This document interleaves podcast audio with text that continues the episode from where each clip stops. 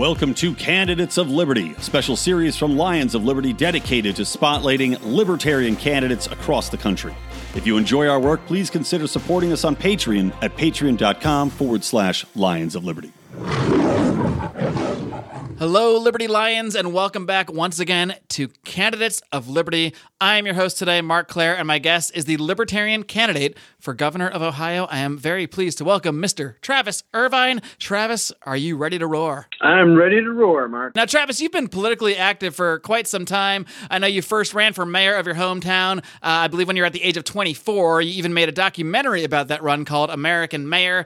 And now, about a decade later, you are the Libertarian candidate for the governor of Ohio. So, how did we get here, Travis? How did you first get involved in politics, and how did you find your way to the Libertarian Party? Uh, well, I'd say my independent streak uh, started at a young age. Uh, I was fascinated with politics growing up. I was always asking to stay up late and watch the uh, debates and the conventions when I was a kid. And um, finally, in 1982, there was a third guy on the debate stage, and uh, I was like, "Who's that guy? That guy's great!" And uh, of course, that was Ross Perot, and I was ended up being the only kid to vote for Ross Perot in my mock presidential election in third grade. So um, I'd say it all started then, and then of course uh, I turned 18 in August 2001.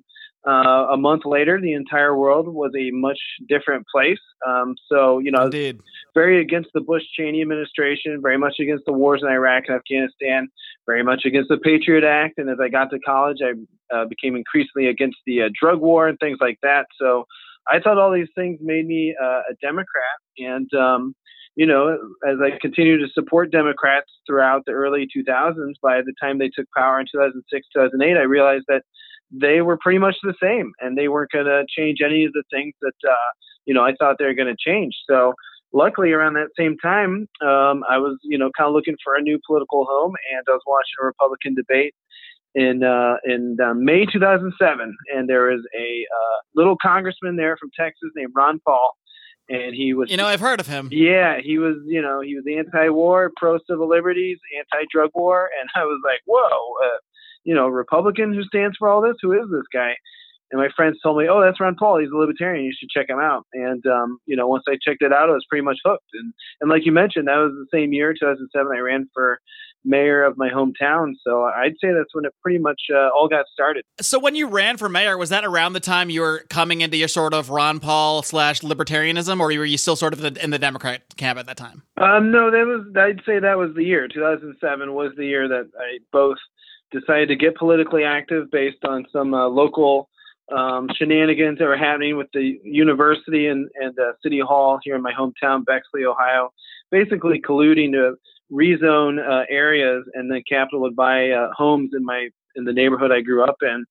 Um, and that's what I, I got involved uh, with the mayor's races, essentially to speak up on behalf of my neighbors because we had no representation in City Hall anywhere, and that's kind of why we were getting mistreated. Um, it's also kind of interesting that I also had ideas on how to cut the city budget that were actually eventually implemented um, by the eventual city council and city hall.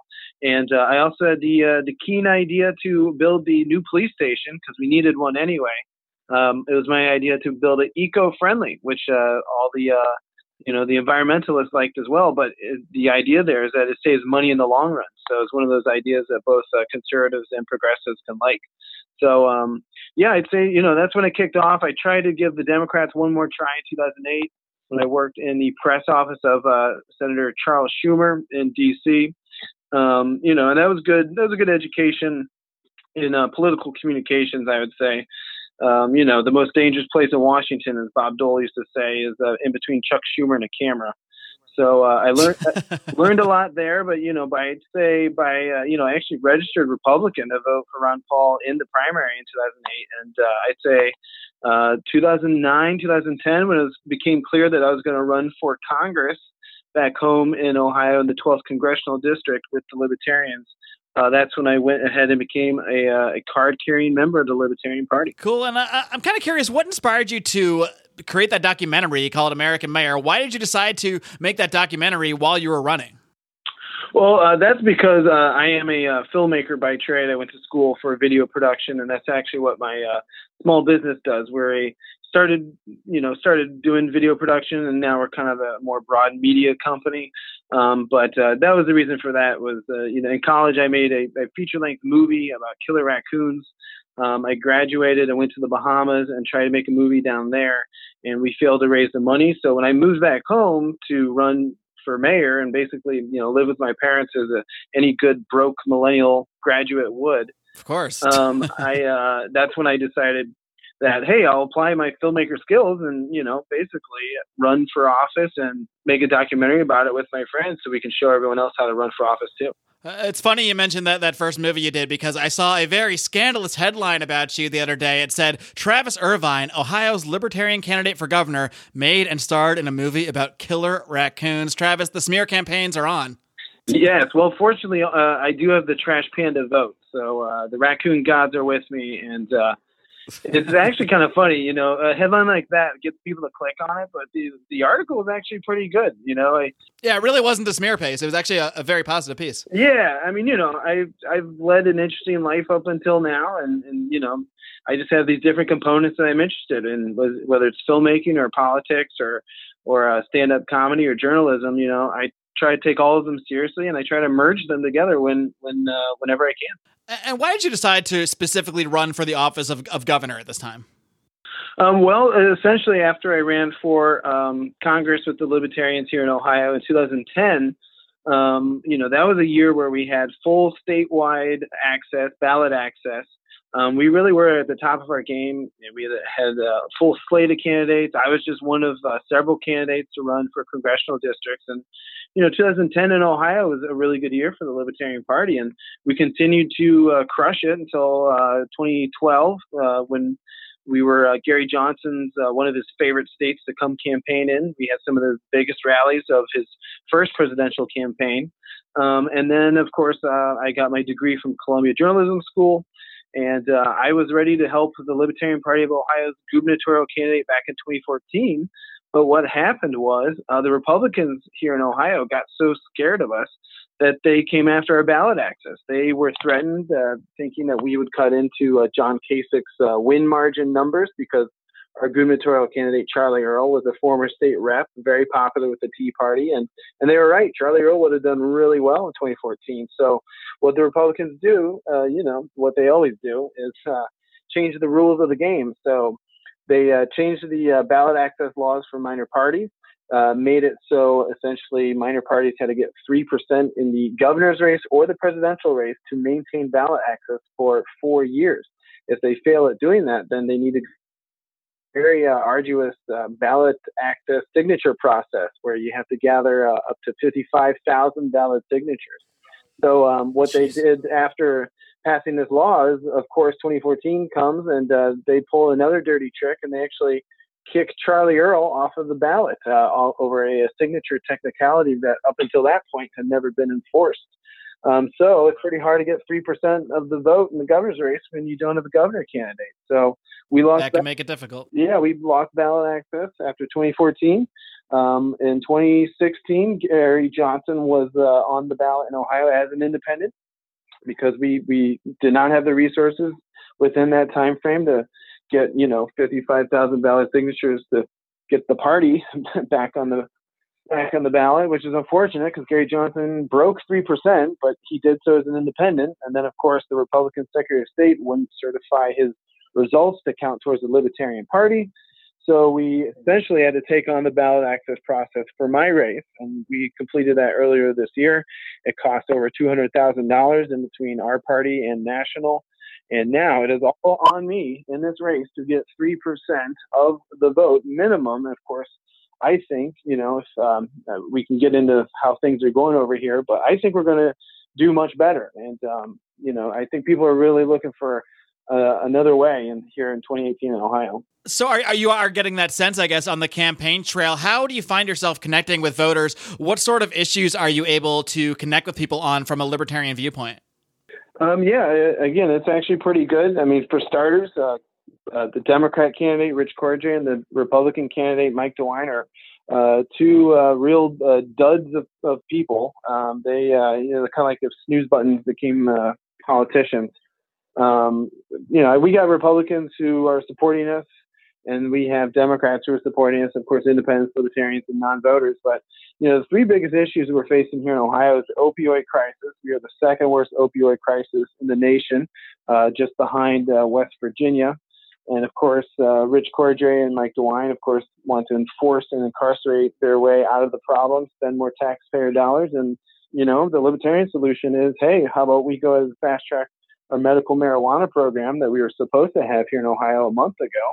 It's been completely botched by the Republicans. And we uh, go ahead and prepare for full legal marijuana because if you look at other states that have uh, marijuana programs, um, you know, the opioid crisis is 25% less deadly, harmful, and expensive. So we're the only candidate, uh, you know, we're the only candidates across the board advocating for that. Um, and then, of course, economics. We're always for cutting spending, reducing regulations, allowing small businesses to flourish. Uh, we have a thing here that John Kasich created called Jobs Ohio. is a completely secretive department that handles Ohio's economics and picks winners and losers uh, in terms of what companies come and, and go from Ohio. Sounds um, just a little just a little fascisty there. Yeah, it's, it's a little weird, you know. And I mean, if nothing else, we need to at least make it transparent and, and uh, susceptible to an audit. And uh, you know, if we find it's not uh, effective or efficient, we got to cut it entirely. Um, and uh, and then uh, a lot of people are uh, mad at Mike DeWine over things like uh, Medicaid expansion, which of course John Kasich did. That's actually one of the reasons I've been endorsed by uh, the Toledo Tea Party and the uh, Northwest Ohio Conservative Coalition PAC. Um, the way, oh, wow, cool. yeah, the way John Kasich went about this Medicaid expansion, he basically circumvented the the legislature and did it through some um, some other board or agency and Mike DeWine, you know, who's the Republican nominee, was very uh, strategically vague on the uh, on picking of which side he was on this issue during the Republican primary.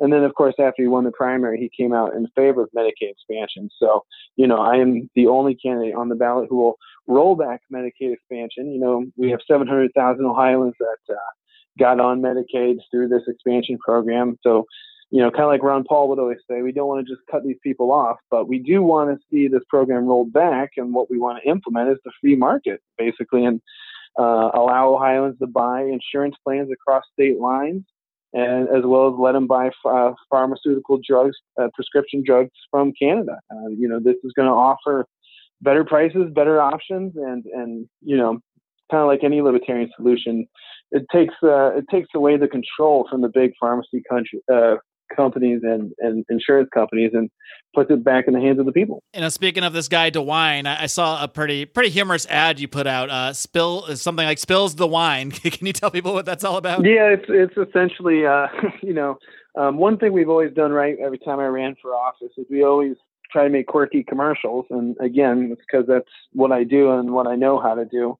Um, when I ran for mayor, we had a jingle that got put on Jay Leno and when I ran for Congress in 2010, we had an ad called uh, Give the Two Party System the Third Finger, which just involved a bunch of people giving the ring finger to the camera, um, in essence, to give the two party system the third finger. And, and that video got put on CNN and PBS and was called one of the most clever campaign ads of the uh, 2010 season. So, um, what we're trying to do is just, you know, we're low on funds, we're low on attention, we're not in the polls, we're not in the debates. So, we're over here, we're going to make a ruckus and we're going to try to get some media attention that way. And Spill DeWine was an idea we had early on. It's basically talking about Mike DeWine as if he were a, a poorly aged wine. He's been in politics 42 years. Uh, he's been handcrafted by lobbyists. He's got an aroma of corruption, and he can be bought and sold pretty easily. Although nowhere near Toledo, as uh, as we know, they don't like him up there. So, yeah, that's the uh, video we put out. Sorry, getting uh, getting some attention, and um, you know, if any of your listeners are so compelled, uh, we are trying to get our ads on TV because once you take them from the internet and actually buy some airtime on TV, that's when you force the media to talk about you and, and recognize you even more. At that point, you know, it's like, hey, there's actually three candidates for governor who have put ads on TV. So if your listeners are compelled, you can go to irvineforohio.com and make a donation. And uh, we're hoping to get these, uh, at least, you know, some of these commercials on TV um, before election day. Yeah, that, that especially would be a, a really good one to be uh, to running in Ohio. And uh, uh, Travis, you mentioned you're you're expecting and hoping to get much more than that three percent you need to get libertarians ballot access. Let's just imagine for a minute that you do much much better than that three percent, and you're actually elected the first libertarian governor of Ohio. What are some laws that you would look to push forward, and, and maybe more likely, what are some laws you'd be looking to repeal? Oh well, sure. I mean, uh, in the uh, in the likely event I am the first millennial libertarian governor in Ohio history, I, I would first of all look to fast track the medical marijuana program, appoint people to our pharmacy board who understand how important it is to get it right. Again, we've got people on the board currently who have, um, from what I've heard, purposely uh, botched the program because John Kasich didn't actually want it to happen on his watch. So the next governor's got to handle that right away. So I look forward to dealing with that. I look forward to uh, basically busting open Jobs Ohio, making that transparent, seeing what's going on in there, and again eliminating it if they're not doing their job, or just appointing people who would do a, a better job. And uh, then I would tackle Medicaid expansion. Again, we got a lot of corruption going on within the Medicaid program. We've got pharmacy uh, benefit managers sifting uh, $225 million a year from taxpayer dollars on uh, price gouging. We've got CVS lobbyists uh, who have exclusive contracts to the HIV and cancer medicines that the Medicaid, uh, uh, the people on Medicaid uh, go through. They can only go through CVS. And of course, CVS is charging five to six times as much as the market value for these medicines. So I'm going to start basically just firing people. I think is what I'm going to start doing. Um, and then, of course, in Ohio, you know, it won't happen right away, but um, you know, the, the governor here has a line item veto power. And, uh, you know, when I get my hands in that budget, I, I'm going to go pretty much Gary Johnson on it and cut as much stuff as I can. You know, uh, I've been joking with the Tea Party groups, but it's kind of true. Uh, when I get my hands in that budget, I'm going to need more pens, really. More big red pens. Uh, now, Travis, uh, one our last question here. It's a, a little bit of a curveball that we like to toss to candidates, but I'm curious if there are any libertarian positions or viewpoints, or even maybe just a strategy difference that you might have with other libertarians. Is there something out there that you see other libertarians doing or saying that you aren't necessarily fully on board with? Um, well, I'll be honest. Uh, you know, um, uh, in the in the libertarian primary here, I faced two purists who, um, well, actually one of them we don't know what he was. He's just kind of a, a crazy old guy.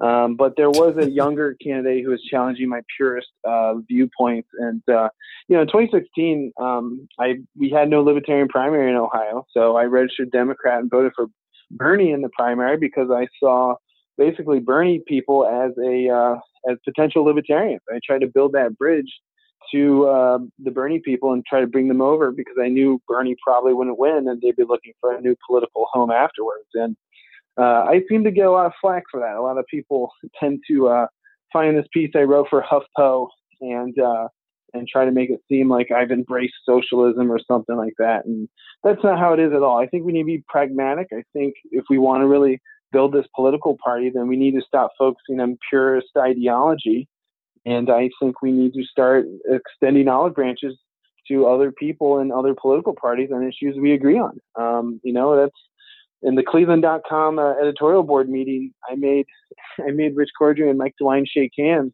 I saw that. I saw that on YouTube earlier. Yeah, to basically congratulate each other for for making this uh, this issue we had in Ohio on rape kits, untested rape kits, while they were attorneys general um, they both did a good job, but they keep attacking each other over it. So I've had them shake hands, you know, say, hey, you guys did a great job. And then, of course, I turned to the board and said, now, if I can do that, just imagine what I can do in the state legislature.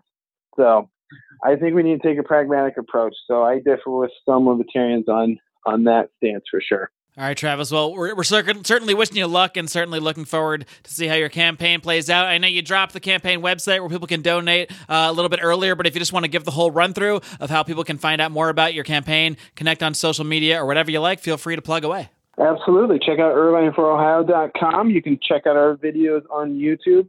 You can uh, check out our Facebook page. We've always uh, got a lot of content coming out of the Facebook page. And if you want to just follow me on Twitter, I just got verified. So, hey, I'm a real person now. You can follow me at Travis Irvine USA. All right, well, Travis Irvine, Libertarian candidate for the governor of Ohio, we wish you the best of luck. Keep up the great work and keep on roaring.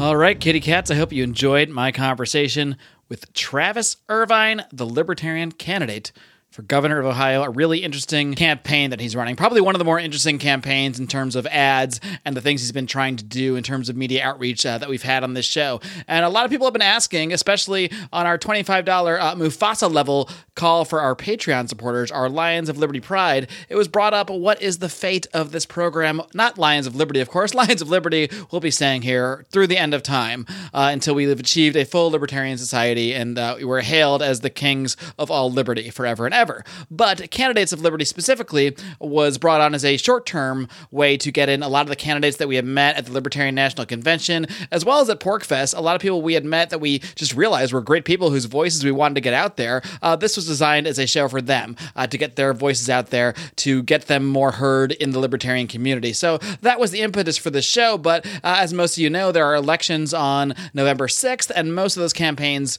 will be winding down, except for, of course, any victories we might see. And we'll certainly be doing doing some follow up shows, I think, uh, with any of the major successes, or maybe just looking back on how the candidates that we've had on have done. But as far as the fate of the show long term, that really just depends on you guys. That depends entirely on the demand that's out there, entirely on the feedback. Of course, we have me every single Monday with the flagship Lions of Liberty podcast, where I host interviews with libertarian thought leaders as well as roundtable discussions like Libertarians in Living Rooms Drinking Liquor, a very popular segment. And then Brian brings you his weekly shot of comedy, culture, culture, and liberty every single Wednesday on Electric Liberty Land, while John wraps things up on Fridays with his look at the broken criminal justice system and the heart wrenching tales and triumphant tales, I gotta add. There really is an inspiration everywhere that you find tragedy in these stories every Friday on Felony Friday. In addition to all that, we're doing tons of content for our Patreon, and now we're also doing the Candidates of Liberty show. So we really are stretched as thin as we can. But at the end of the day, if your feedback tells us this is something you want to hear more of,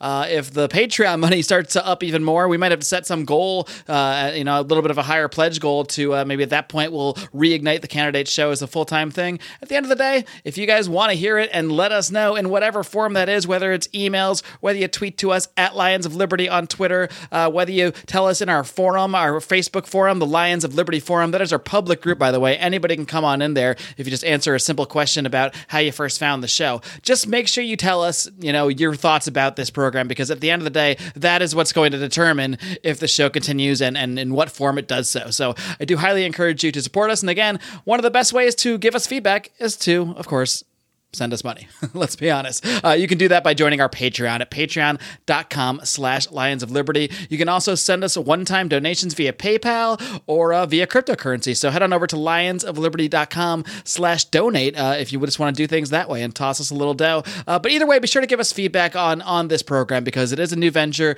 It is an experiment. It is something we're trying out. So if you are enjoying it, let us know. If you never want to hear from a candidate again, let us know. Whatever feedback you give us, as long as it's honest, as long as it's coming from the right place, we're happy to have it. And I'm pretty sure you guys are going to want to hear Thursday's edition. Of course, we're doing the show two days a week right now through the end of October. You're going to want to hear John's interview Thursday because he's got a gentleman by the name of Larry Sharpe. And Larry's done a lot of media, but I happen to be privy to this interview. And uh, I think you're going to really find it interesting. You're going to hear some insights from Larry, uh, specifically regarding his interview on the Joe Rogan show uh, that you're just not going to hear anywhere else. So I do encourage you to tune in on Thursday's edition of Candidates of Liberty, as well as, of course, Brian tomorrow at Electric Liberty Land. And John, once again, brings you Felony Friday on Friday. Until next time, folks, don't forget to live long and live free.